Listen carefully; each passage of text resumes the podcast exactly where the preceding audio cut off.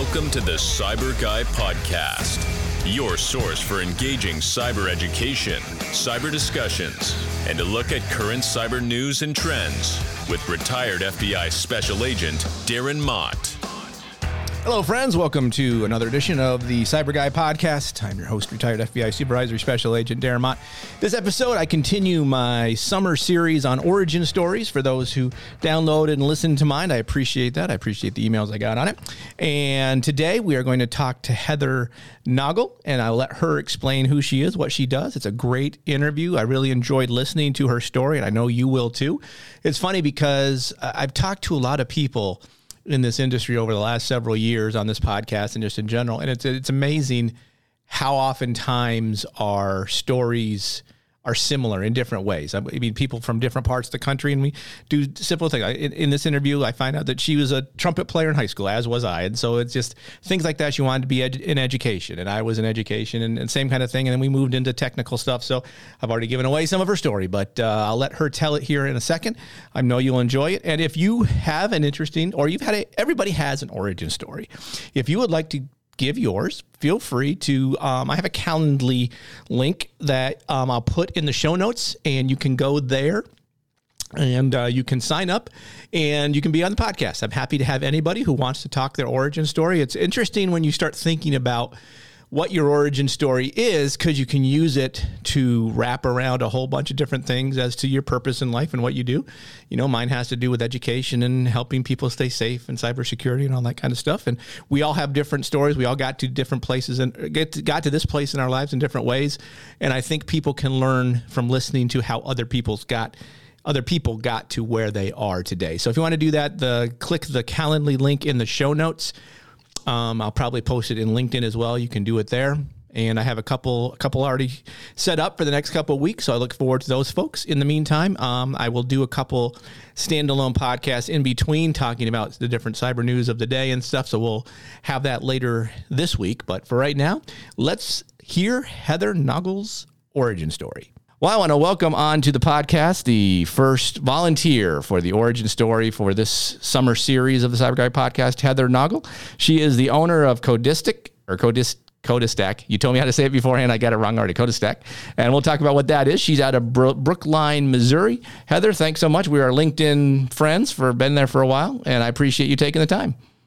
Oh, thanks for having me. I like my story. I hope everybody likes their Excellent. story. So let's go ahead. Just go ahead. And I say, you know, there's really no format to this. Usually for most of my interviews, I, I send a formatted question. There isn't for this because this is your story, not mine. I may interrupt with points of, you know, emphasize points of emphasis, if you will. So go ahead and just start at the beginning.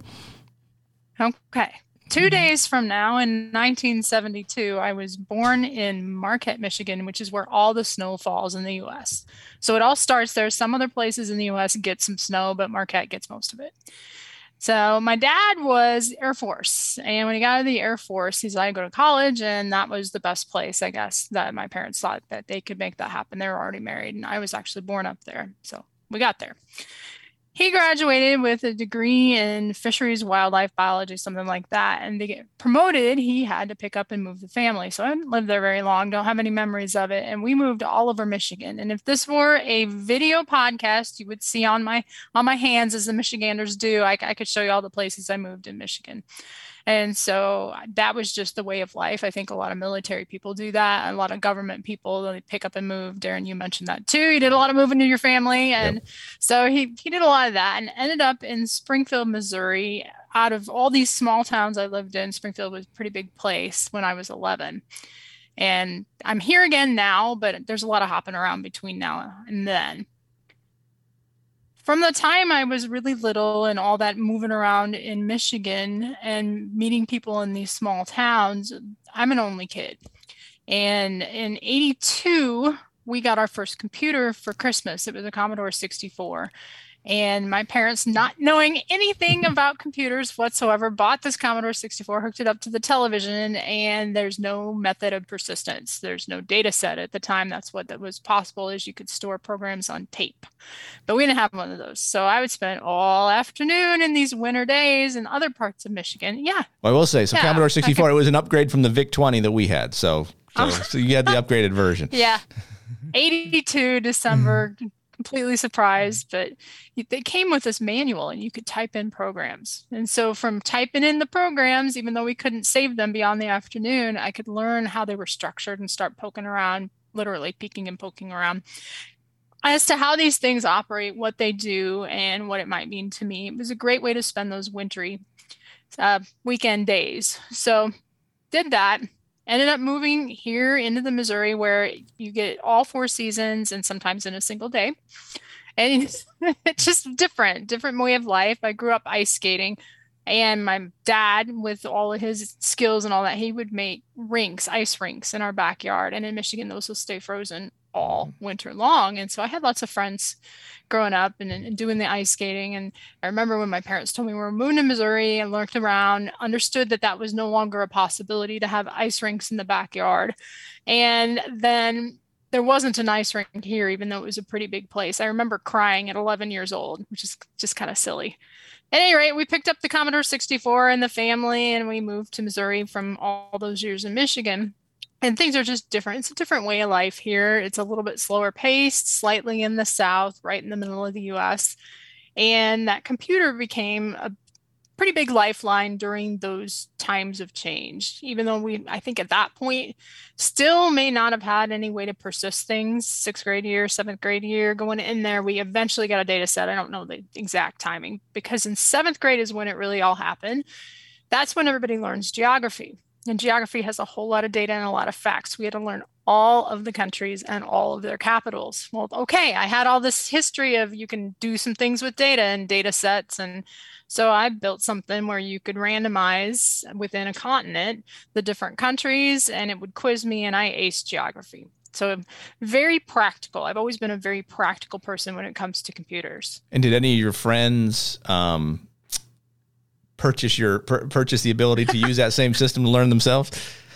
Uh, no, because at the, at that point it wasn't cool to be geeky. Oh, yeah. You know what I mean? Hell I yeah. think I kept it under wraps and didn't really talk about it. I wanted to be a cool seventh grader in my kind of new school system. And so it was just something I did. And I don't even think I shared all my methodologies there. But, you know, time passes, you go into high school off of that, and there really aren't any opportunities to do anything in computers. It might have been a computer club, but girls didn't really do that. And so my interest just waned from there because there wasn't quite the pure fact based learning. It was the classes I had, there was a lot of writing. It was something I was good at.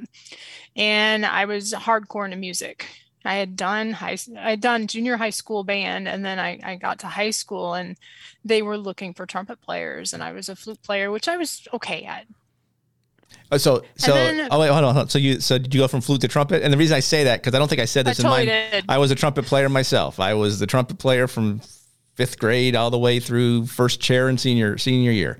But anyway that's, yep. that's not my story. That's, that's your story so carry on. But it just, it just I, I, just like yes. the I like the, the the synergy of the Commodore 64 and the trumpets. And if you tell me you were in that's Oklahoma good. as a senior then maybe we were we were split from birth. But go ahead. Yeah they they needed trumpet they had so many flutes and they had as the marching band goes they have certain slots and you have to fill the slots. And they said two flute girls because there weren't any boys in the flute section come over here and you can hold this trumpet. Come over who volunteers? Well sure that sounds fun. And there's no way i was just going to hold the thing.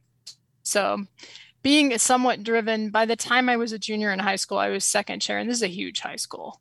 So just all the fundamentals you had to learn on flute those things are transferable so once you learn the embouchure, which is radically different, you can move into working on a new instrument. And I got good at it and I loved it. So right around my junior year high school, I figured I had my life mapped out. I'm gonna be a band director, loved it, good at it, had friends, enjoyed the lifestyle, heavy intense stuff. Again, I think really big school. We were winning things, it felt good. Went into my senior year, no reason to see a change there, continued to do the things I did. I'm somewhat of a competitive, persistent person. And so I ended up with a full ride to Southwest Missouri State University here locally. And that was three different scholarship scholarships hodgepodge together. And that was the plan. Go here, really big college band, really impressive. Do that for four years, graduate and have a music degree and go teach music, which band directors in big schools anyway and medium to big schools they're almost like ceos they're running the programs they're running the music they're running all the shows and all the things like that. And so there are a lot of business transferable skills there and that was really appealing to me. So move on to college. Freshman year of college that college band actually went to london which is just so cool at 18 years old to take 400 people you know and you know hey let's grab a plane or in this case maybe six and head to london from all these different cities where people were originating and we spent uh, over a week there i think from 1990 into 1991 because it was over the new year's and that it just solidified this is what i want to do having a really grand time doing this and went on through that into my sophomore year of college and sophomore year of college is when everything changed because right around late September, early October, we noticed I had a lump in my face. And I won't make this podcast too much about this mm-hmm. because I've I covered this in other areas, but long and short of it, after some doctor visits, I diagnosed with a tumor in my face. And after running through some fine needle biopsies, which is a lot like in Star Wars when they bring the torture probe over to Princess Leia, that, that's pretty much what they did to my face. They took some samples of that and they said, ah, nothing to worry about. That's benign. Well, it turns out when they took the thing out, it was wrapped all over my facial nerve and it was not benign. Ooh. So life changed there. I came out of surgery, many hours of surgery, and my face didn't move on the right side. So there goes the whole trumpet career just pretty much right away. And they they were like, we think we got everything out of there, but there's a suspicious spot. And so the long wait with the way technology was in 1991 to figure out what's the deal, what does pathology say? And I'd already told my friends, okay, my face is frozen, I should get all better, everything's fine. And then I had to backpedal on that. There's no public internet, there's no easy way to tell the world that, nope, this is not the way it is. So I went off to MD Anderson to get a diagnosis because it's a rare cancer treatment plan, everything, and I just sort of disappeared for a while. So got all that handled. Yeah, you couldn't get there was no pro, there was no prodigy chat room you could go into at the time and uh and no, yeah. there's there's nothing. It, it's it's 1991, and it just there's nothing there. I remember being really excited though when I learned about a modem on the Commodore 64. Not that my parents would ever let me do anything like that, but just the idea you could communicate with mm-hmm. people in the rest of the world and meet them and get to know them and not be proximate very cool. At any rate, to make a long story short, I'm fine. That's good. but I went through a series of treatment. I dropped out for a semester. I made all that happen so I could keep my scholarships and knew I would go back, and I did. And during that time, I was working at Kentucky Fried Chicken which it's interesting. I worked there five years from when I was 16 to, to 21. I was in a management role while I was in college to help pay for some of those peripherals. And so they acclimated, they let me do some day shifts. And there were, I think, six to eight of those Kentucky Fried Chickens around here, different stores and restaurants. So I would fill in management shifts and put away a little bit of money while I was healing from treatment from all that. And then life continued, and very quickly into that second sophomore year, when I went to back to marching band, I had regained facial function, but not ever full capacity of the way I could play. And through that course of that semester, it's like this isn't practical for you anymore. I'm a pretty practical person. This is no longer practical. I'd, lost my love of, of being a band director. That whole didn't enjoy the coursework anymore. And at that point, it's like, well, what what now? Computers wasn't really an option. I was taking a computer course. I was doing a little programming. I didn't love it because it was a university proprietary program, and you know, the computer science departments and even computer information systems departments are very new at this point because there's no public internet. And this is a, not a cutting edge school. So I went with something again very practical. Well, I can speak, I can write. I'll be a communications major. So got that degree, did well, enjoyed it, thought it was good, had no clue what I wanted to do with it, knew I had to be fairly practical. I always have to have health insurance. And so at that point, my parents can still cover me. And when you don't know what you want to do, hey, just go to grad school. Mm-hmm. So I moved to Columbia, Missouri, which is where Mizzou is. And I did some grad school work there in communications. Did not love that because it was likely going to lead to something political and i'm not a real big fan of political communications. It's i find it depressing. So i moved into public administration and from there that that was good. Didn't want to go the mba route at that point but the public administration i got a bunch of coursework in that. I found that very helpful At the same time, I was working for the University of Missouri in HR. So I guess that's technically my first career. After a quick stint as a legal secretary just to pay the bills, I got into the HR department on the staff side and found two things I really, really love. And one is a lot of people things, a lot of interviewing, a lot of screening, talking to people, helping to match them with jobs, etc. It's a pretty entry level job at that point. And then a whole lot of data. My boss at that point noticed I had these technical skills that were latent but still there. And the university offered its staff all these courses from everything. You remember Perl? Yep. Sure. They had classes in Perl, I had classes in SQL. I really took to SQL and some programming, and we were doing some avant garde stuff early with the web of getting our job postings online. Couldn't couldn't accept applications. What year? What, what year? What year time frame we talking we're about? looking in '95. Okay, so right, so so, so AOL is already yeah. out. So the AOL, everybody's getting the Yeah. AOL discs in the mail and all that stuff. So you're finally mm-hmm. starting to get web face GUIs. Um, because I was teaching, and as I said, because I was teaching high school, and I know we had some Windows boxes that had you know the basic early Windows stuff. So you're right at that cutting edge frame of where computers are becoming more mainstream for people, right? Mm-hmm. Yeah, Yeah, I'm playing in HTML, hand coded, you know, Unix stuff, um, Pico, doing doing that Mm-hmm. Oh, yeah, stuff yeah, as we're yeah. going in there, and then all that data and reporting for my boss, and so that was really good for me. Is like I do have an interest here, and I have an interest in doing half and half of each. I've learned that if I have to interview, this is a later job where I was doing a whole lot of interviewing. If I have to interview people all day long for several days on end, I do not want to speak to other people. and if I have to sit in a dark room and code, we'll get to that later, and not talk to people at all, it's kind of the same reaction. Something's not balanced and something's not right here. After HR at the university, I actually left that job because I had met my husband online on accident, not a dating thing.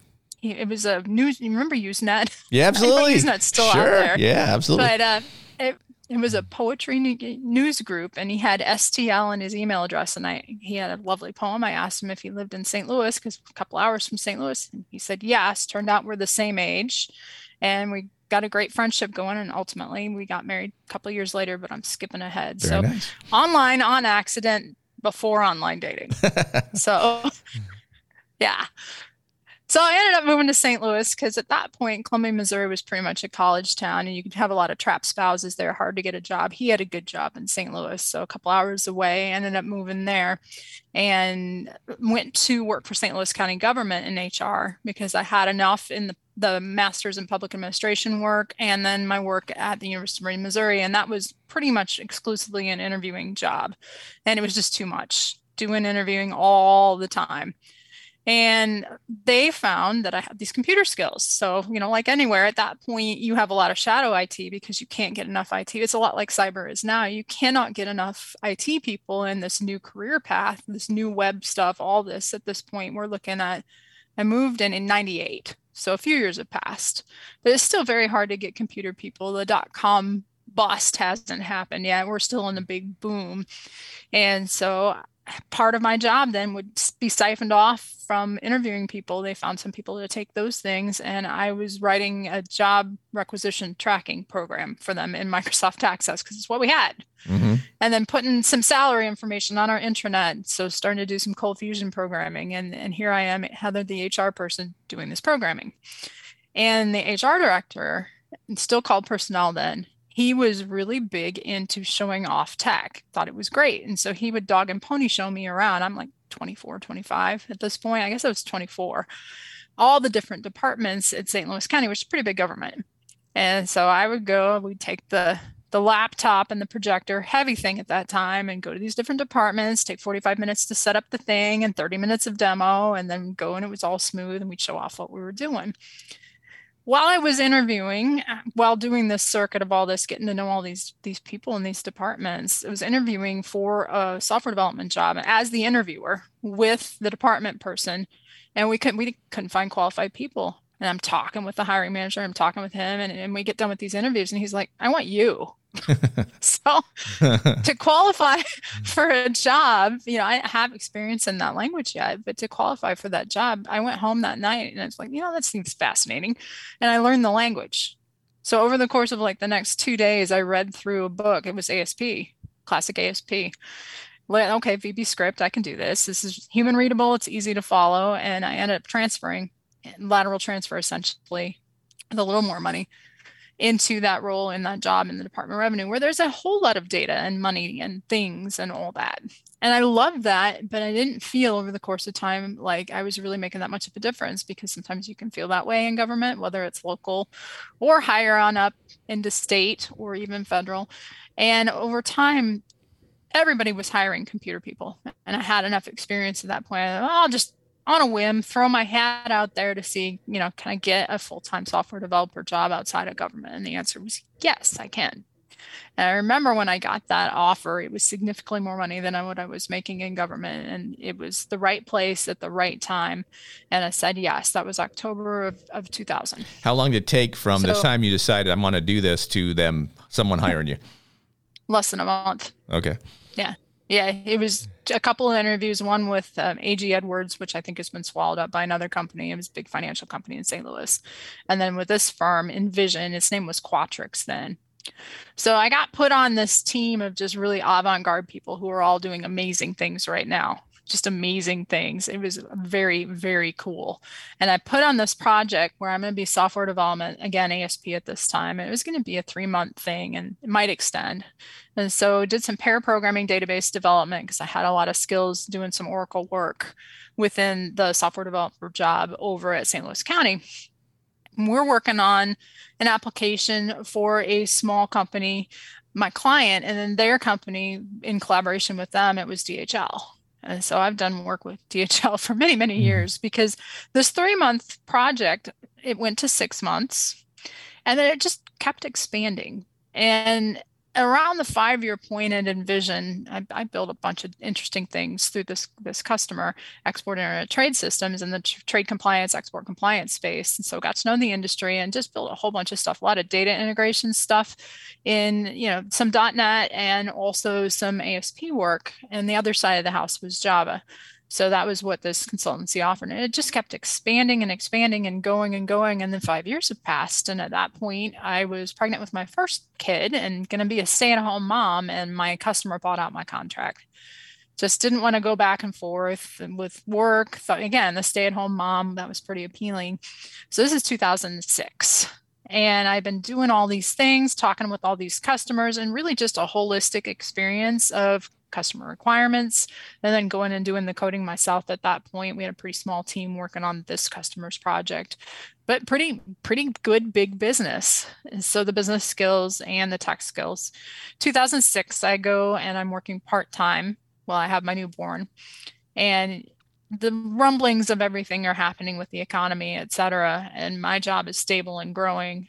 And by nine months later my husband had left his job to be temporarily a stay-at-home dad and we put me back up to full-time because there was demand for that. I've been working from home since 2006 and it just it just kept going. And the list of customers that we had for this product called global wizard at the time was just growing and growing and doing well we're adding staff and software developers the owners are doing a lot of the customer work and then I am a bridge between software requirements and software construction, project management, and doing some of the coding as well, still myself throughout all that time.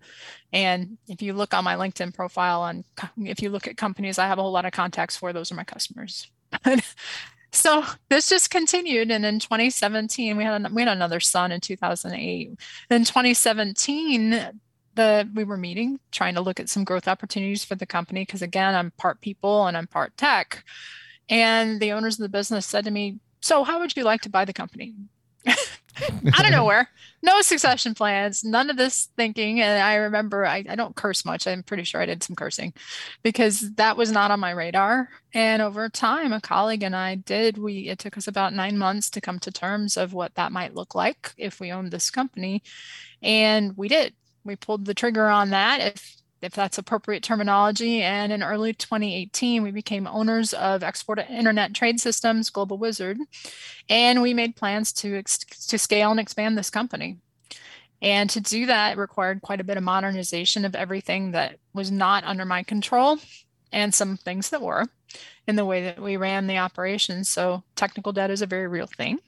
and it's not always cybersecurity or security debt. It's literally is the code equipped for the next phase of how things are done, going back, modernizing that, and then things like invoicing weren't modernized yet. They were done in Microsoft Word and they were done with templates. And so having to get all the current customers move over from that, it's not a small company.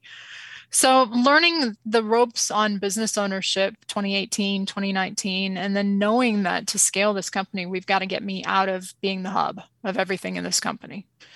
And intentionally doing so until I stepped out of it and we've changed its format and its focus and its brand into something called Trebex. So I don't talk or write too much about Trebex because I don't work in it, but it is a company I own part of. I'm very proud to be an officer of that company and work in that space. Oh, so you're still with, the, so you're still, so you're still an owner of them. I am an owner. I got you. Okay, yeah. cool. All right. Yeah. Export compliance. So companies that take their goods out of the U.S., that, that's what we serve.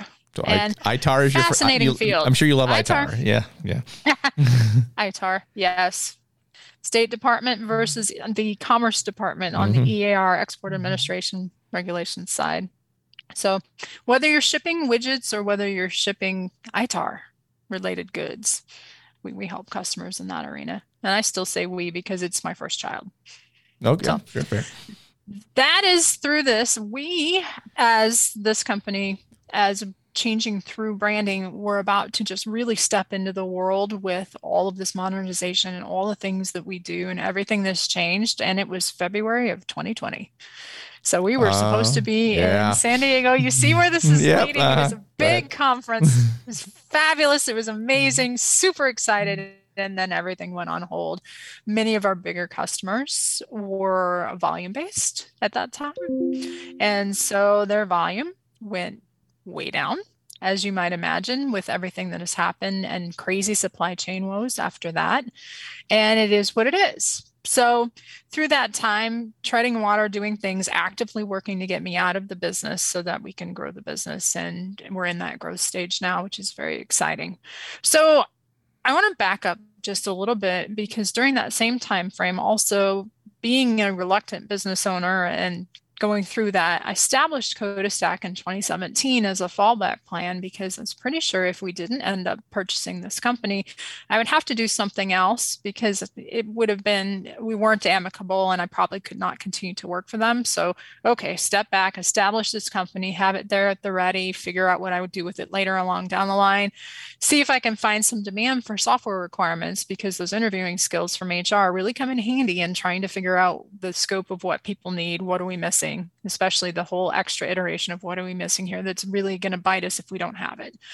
And worked toward that, set that aside while finishing up everything with Global Wizard. Well, in 2021, I'm at an entrepreneurship conference, or so I thought. It was a cybersecurity entrepreneurship conference about an hour from here in Joplin, Missouri. And I was there almost on a whim there was a gentleman there named Ben McDougall, and Ben was a regional rep for One Million Cups, which is one of the big entrepreneur groups. It's free, it meets every Wednesday. If you follow my feed, I talk about it occasionally. And I was an organizer there, community organizer for the Springfield chapter. Great place. So I'm there to meet him. But here's who's also at this little Joplin's like 70,000, 80,000 people. At this conference, though, the opening keynote is Wes Spencer. Mm, very nice. And Wes Spencer had just sold Perch pretty recently from there. And so he's opening this and I'm watching and I'm fascinated. He's got a great story watching Wes. Didn't know who he was, didn't know really all that much about the cybersecurity industry. So he was interesting. He was expiring, eh, not expiring. he was, what? didn't know he was sick. he actually was. Oh, okay. So Wes Spencer was interesting and very inspiring, and I watched him through that keynote. And oh, okay, this is interesting. Cybersecurity makes sense. I've I've been doing work for all the things that we now call OWASP for years, and then come right before lunch, I walked into the big auditorium area. It was held in a church. And I sit down. I don't even know why I went into this session because, again, I'm there for entrepreneurship and the entrepreneurship sessions were elsewhere. But I sat down in the big auditorium and on the screen comes Chris Hadnagy. And he starts talking through all the things he talks about the social engineering aspect, all the cyber hygiene. And I sat there and I'm just dumbfounded because there are a few things that, even at this point, as a longtime technologist, that I was not practicing perfectly. And then a small voice came in my head and said, You know, Heather, you can help spread this message. And that really is my origin right there. It's like, well, yeah, I can. I really can. So I reached out to Chris and I said, your talk was very inspiring and this that this that this that. I'd like to write an article write a piece. I'm a pretty good writer. Yeah okay. Well he responded and he was very helpful. He looked over what i had to say. I wanted to make sure i was not goofing this because my audience on linkedin and everywhere else was not necessarily cybersecurity people. It's mostly small businesses. Mm-hmm. So from there, after I think two iterations of really helpful comments, I went ahead and released a LinkedIn article. Everything else to that point I had written was all about export compliance, and it was not frequent. I don't think people were posting as much back then in 2021, around November ish. But I did. I put it out there and I connected with a few people who thought it was insightful and just, hmm, what do we have here? And I started studying you know trying to add to the skill set to be not only believable but impactful in the people I talk with. And some of the things were very easy to pick up. I started playing around and TryHackMe from a really broad perspective, not so much to become a blue team or red team or even purple team person, but to understand and relate. And I got to where that was just great fun because the programming mindset, the software development mindset, the business analysis mindset transfer really well to learning in this space. And since then, I've been continuing to do that. I've been doing some speaking and I've been doing a whole lot of writing. So if anybody recognizes my name and goes and looks, you'll see just a plethora of writings on LinkedIn. And I'm starting to put those on Codistac's blog as well. I officially left Global Wizard Tradebex in December of 2022. And since then, I started to build CodaStack out. And from there, while trying to work through the consultancy, there was an immediate need for an instructor at our community college. And I'm on our tech council here. I'm the vice chair of the Springfield Tech Council. And so that became an okay, I'll go do that. It seems to make sense. I didn't really want to get a full time job. I have kids still at home. And until they're out of my influence sphere, I would prefer to have some flexibility with their sports and things like that. And so this seemed to really solidify that don't go get a job thing right now. I can go teach and I can pick up something else along the way. And then very soon after that, I had a request to interview to run a nonprofit for the short term and it was in the tech space as well getting more women into tech and women and minorities. And so that spoke to my heart. It was just going to be an interim assignment. They had the executive director left quite suddenly. And so i did that from march up until this month. And so at this point i've been doing some work with customers and relationships i've been building but i'm trying to build this company out into where I'm working in two areas right now is I, I, can help with any sort of light tech for people who are small business owners and don't necessarily have the skills. And there are so many of those. I'm sure we can talk about that because I know that you have a heart for that as well. And working a lot in WordPress, WordPress security, and even some establishing some WordPress. And then also in a strange area of technical branding. I helped our Missouri Cybersecurity Center of Excellence with their brand because, again, I can speak and I can write and I understand everything they're saying, which a lot of people you can find one or the other and not necessarily both. And branding is a very strategic thing, the early parts of it. And so getting some ideas and connecting some people in there. And then I put together a video series, a very small video series for small businesses and individuals that's just on YouTube and it's free that talks through some of the fundamentals of cyber cybersecurity, cyber hygiene, and trying to get people interested enough to dig a little deeper. So they're not there for a deep dive. They're they're two and three minutes long tops, just trying to set off some light bulbs maybe and get people interested in learning more from people who dive a little deeper into this. And, and someday I hope to do that as well, but you can only do so much at once. So teenagers, two boards, two companies, it, it's a little bit. Yeah, that's that's and the best the great thing is like when you went to college, you wanted to be a teacher and now you're teaching. You probably were teaching all yeah. along, but you're continuing to teach in the area yeah. that you love the most, which is cyber and technical writing and cyber technical writing, all that kind of stuff. Have you found that since you've gone out okay, so when you so, so now you're on your own doing your own thing with your kids, have you found that that freedom has caused you to have more irons and more fires than you had originally. Oh yeah. Absolutely. So as we're exiting me out of out of my Mm-hmm. business, I took on two board roles and also a community organizer. So all at once I have those three things going. I'm working for my own company. I have my kids and, and my life and my church and all my Mhm. things. And I, I still play trumpet, by the way, in my church. And so and choir. Yes. And that was a little difficult because it's confusing. Why am I so busy? Well, you did it to yourself, Heather. Yeah. That's yeah. why Right, right. and then all the learning and the videos and the things. And so i'm i'll be scaling back a few of these things and focusing on business because it's the wise thing to do at this point. It's necessary as we put resources into glowing growing traybacks then it's just a necessary thing to do. And I, I i feel like i have a lot more work in me. So Yep. I, I, i age in, in two days and Mhm. i've it's a, so it's a reflective time whenever you're you're right about to age. It's like there's a lot more there i, I feel like i can i can do What do you So- think the what do you th- and I'm going to go off off the origin story a little bit because but you t- Yeah. you mentioned the small business stuff. What do you think the the hesitancy is, and maybe it's not even hesitancy, but what are the roadblocks that small businesses have to really even invest or do more things with cybersecurity? I think part of it, in my guess, and you can correct me if I'm wrong, is just, it's you, you can't you, you lose money with cybersecurity because you have to invest in something, right? But I've been trying to uh, trying to make the point that a lot of reasons that cybersecurity and small businesses are having such a problem is because these companies, these small businesses don't have cyber leadership. So if you don't have the cyber Oh, yeah. leadership to kind of set you forward to here's what you need to do, then you can't do the other things, which makes them ripe for ripe for targeting. I'm looking at really, really small businesses. So we're talking entrepreneurs. They may run, there's a gentleman, he has trucks. So I'm not even sure what he does with the trucks, but he's a fairly new in business and he does stuff with trucks. And Mhm. so he's not thinking about computers, even though computers are running his software.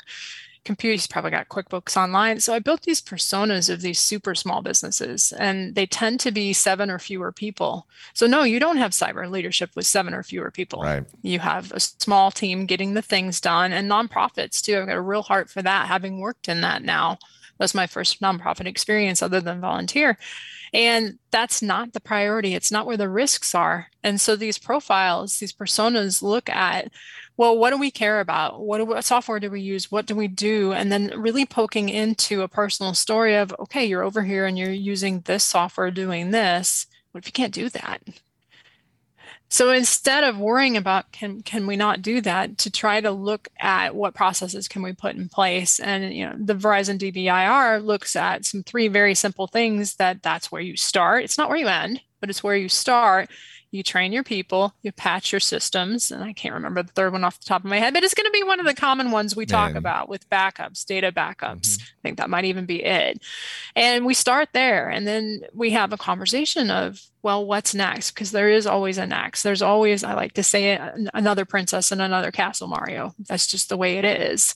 And it's hard because the cyber threats are hidden there. If, you, if you're not looking for them, they are not immediately obvious. And it's like an idea that in life, when something goes wrong with our bodies, we're in pain.